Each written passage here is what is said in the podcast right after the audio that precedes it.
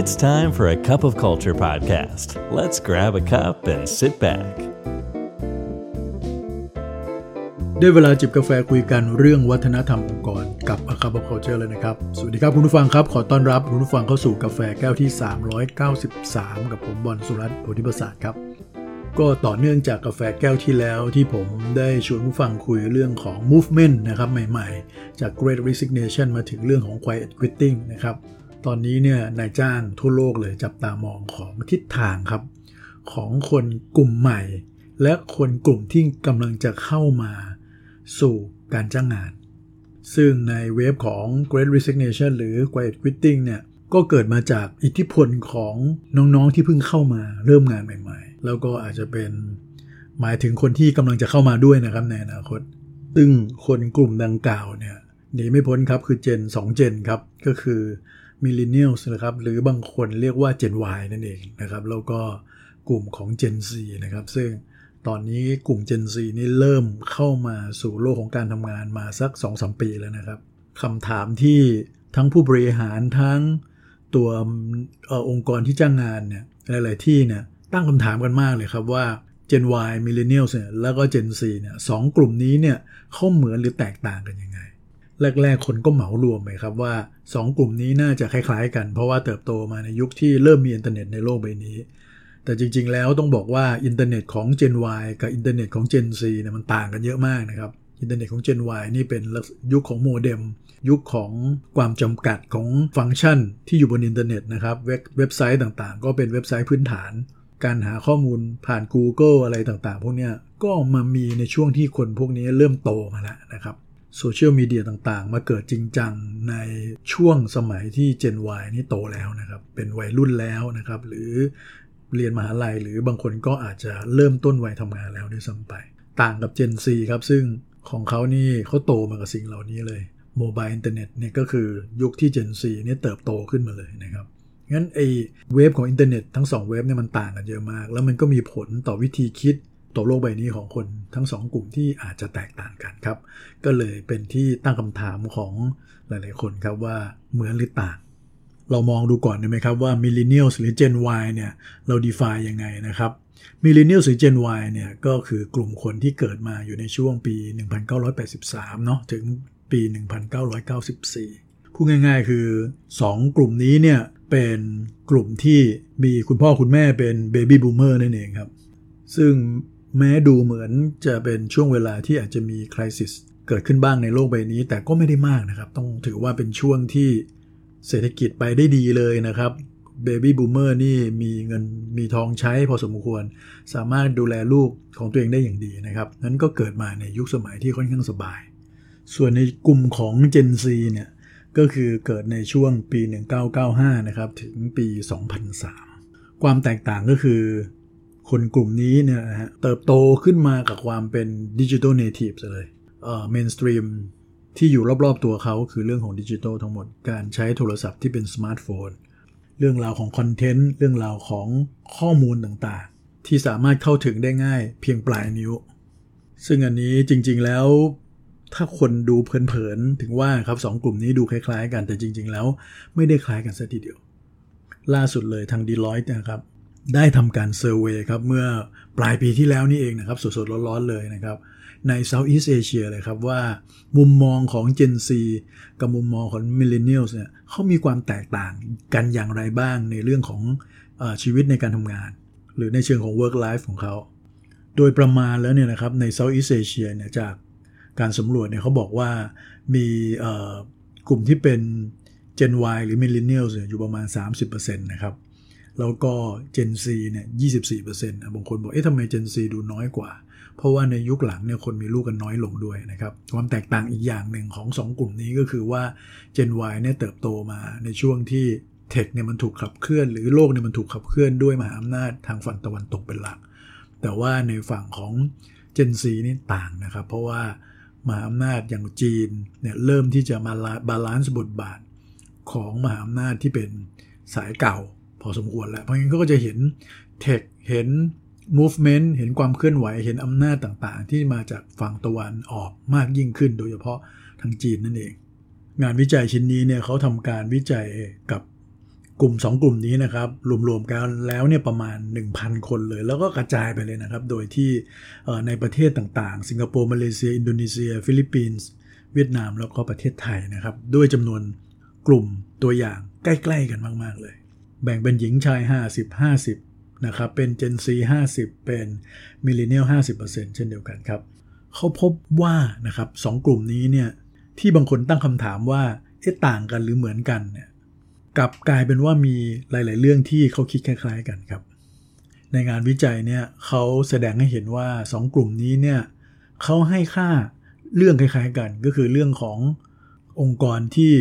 ทำเพื่อสังคมหรือสร้าง society impact มากกว่า องค์กรที่มีแบรนด์หรูๆองค์กรโด่งดังธรรมดาธรรมดาเท่านั้น เขาบอกว่าการทำงานกับองค์กรที่เป็นองค์กรดัง ๆ องค์กรที่ดูแล้วมีชื่อเสียงเนี่ยมันไม่ค่อยเท่เท่าไหร่นะครับ แต่เขาอาจจะยินดีที่จะทำงานกับองค์กรที่มีสเกลที่เล็กลง แต่สามารถสร้าง Impact ให้กับสังคม ยินดีที่ทำงานกับสตาร์ทอัพได้นะครับ ถ้าสตาร์ทอัพนั้น มีความน่าสนใจ แล้วก็มีอะไรที่ลิงก์ไปสู่สังคมมากยิ่งขึ้นด้วยนะครับอันนี้น่าสนใจนะอันนี้เป็นมุมมองของในเซาท์อีสเอเชียเลยนะครับ และขณะเดียวกัน 2 กลุ่มนี้ก็ให้ค่าเรื่องเดียวกันก็คือเขาก็ให้ค่าความมั่นคงด้วยครับเขายินดีที่จะคว้างานที่ดูแล้วมั่นคงที่เข้ามานะครับ ก่อนเป็นแรก ๆ มากเพื่อกว่าที่จะเลือกงาน เพราะว่าอาจจะเป็น 2 กลุ่มที่ได้รับผลกระทบจากเรื่องโควิด -19 โดยเฉพาะกลุ่ม Gen Z นี่จะชัดเจนมาก ๆ เลย คนเริ่มที่จะต้องกอดงานมากขึ้น มีการเลิกออฟคนอะไรต่างๆเนี่ยนะครับงานหายากกลุ่ม Gen Z นี่หางานยากมากนะครับในปัจจุบัน เพราะฉะนั้นเนี่ยอะไรที่มาอะไรที่เข้ามาโดยกลุ่ม Gen Z มักจะกอดเอาไว้ก่อนครับ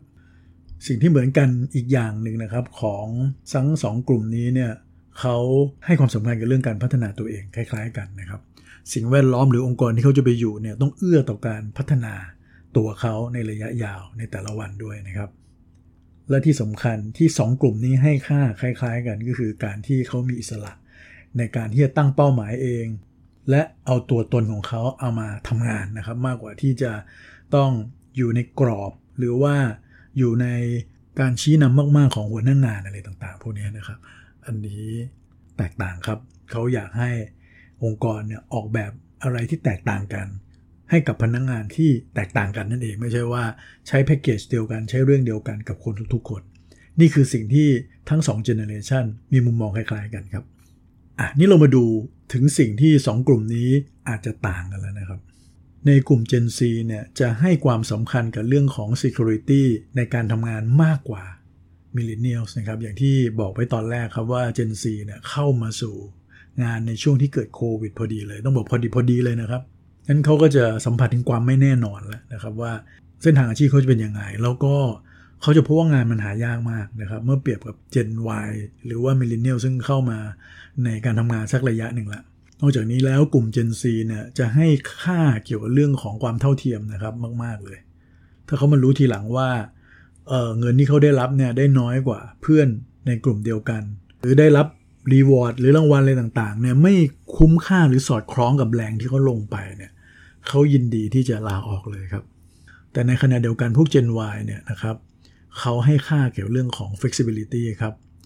อยากเลือกงานหรือโปรเจกต์ที่ตัวเองสนใจด้วยตัวเอง อยากเลือกเวลาเข้างานออกจากงานนะครับ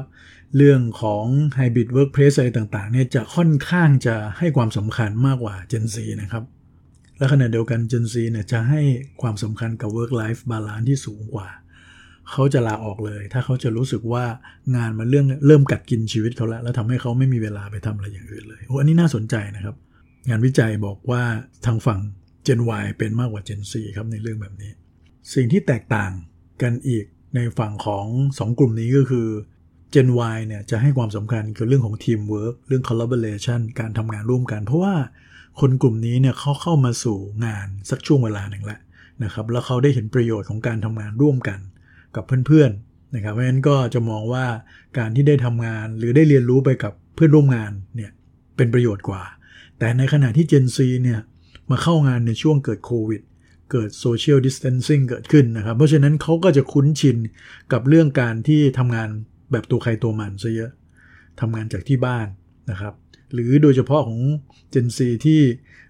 กำลังคาบเกี่ยวกับการทำงานกับการเรียนอยู่ตอนนี้เนี่ยนะครับเขาก็เรียนหนังสือ จากทางบ้านด้วยนะฮะเป็นหลัก แล้วก็เข้างานก็อาจจะเป็นช่วงที่หลาย ๆ องค์กรก็ยังไม่ได้เข้างานแบบเต็มรูปแบบร้อยเปอร์เซ็นต์เพราะฉะนั้นเขาก็ยังไม่ค่อยเห็นประโยชน์ของการที่จะต้องอทำงานร่วมกันกับคนอื่น ซึ่งเป็นสิ่งที่องค์กรจะต้องเตรียมรับมือครับ เพราะยังไงก็แล้วแต่เนี่ยในเรื่องของ collaboration หรือการทำงานเป็นทีมเนี่ยมันก็ยังจำเป็นมากๆนั้นก็ต้องมีวิธีการใหม่ ๆ ในการที่จะ โน้มน้าวให้ Gen Z เห็นความสำคัญกับการทำงานแบบทีม อาจจะเป็นการเซตพวก small team ก่อน หรือการตั้ง community ต่างๆ ในองค์กรขึ้นมานะครับ มีการเช็คอินกันบ่อยๆนะครับ ระหว่างหัวหน้ากับลูกน้อง อันนี้ก็น่าสนใจครับ เพราะว่า อืม มันก็เป็นไปได้นะครับ เพราะว่าในฝั่งของอิทธิพลจากโควิด ก็จะมีส่งผลกระทบต่อคนสองกลุ่มที่แตกต่างกัน และอีกเรื่องหนึ่งสุดท้ายที่คิดว่า น่าสนใจครับที่ทั้งสองกลุ่มก็ให้ค่าที่แตกต่างกันนะครับ เราจะเห็นว่าในช่วงหลังเนี่ยองค์กรจะให้ความสำคัญกับเรื่องการสร้าง innovation ในองค์กรนะครับ แล้วก็มองว่าคนรุ่นใหม่จะให้ค่าเรื่องของ innovation มากขึ้นนะครับ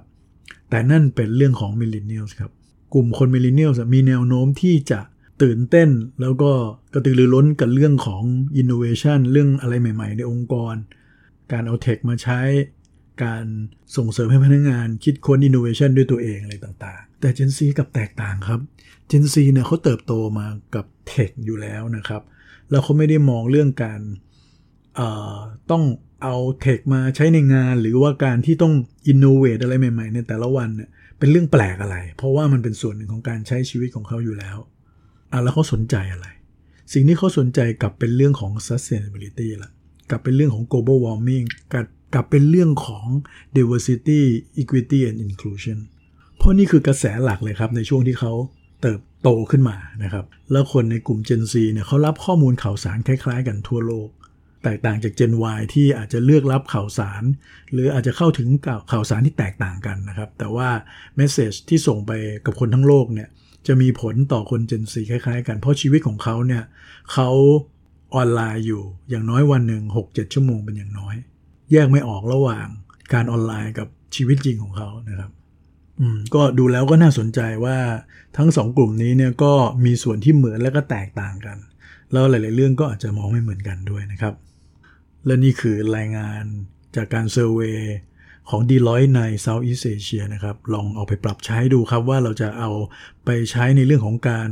มองหาคนทั้งสองกลุ่มนี้นะครับซึ่งท่านเลี่ยงไม่ได้ครับ เพราะว่าในที่สุดแล้วไม่กี่ปีข้างหน้านี้แล้วนะครับ ทั้ง Gen Y กับ Gen Z เนี่ยจะกลายเป็นคนส่วนใหญ่ในองค์กรท่านแล้วนะครับ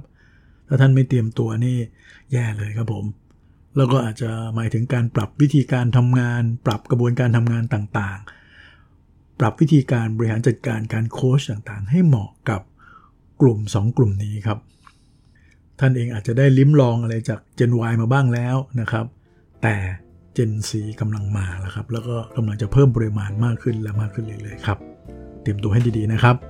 วันนี้กาแฟหมดแก้วแล้วครับ อย่าลืมนะครับ ไม่ว่าจะตั้งใจหรือไม่ก็ตามเนี่ยว่าถ้ามังกรจะเกิดขึ้นอยู่ดีครับทำไมเราไม่มาสร้างวัฒนธรรมในแบบที่เราอยากเห็นกันล่ะครับ พบกันใหม่ครับ สวัสดีครับ And that's today's cup of culture. See you again next time.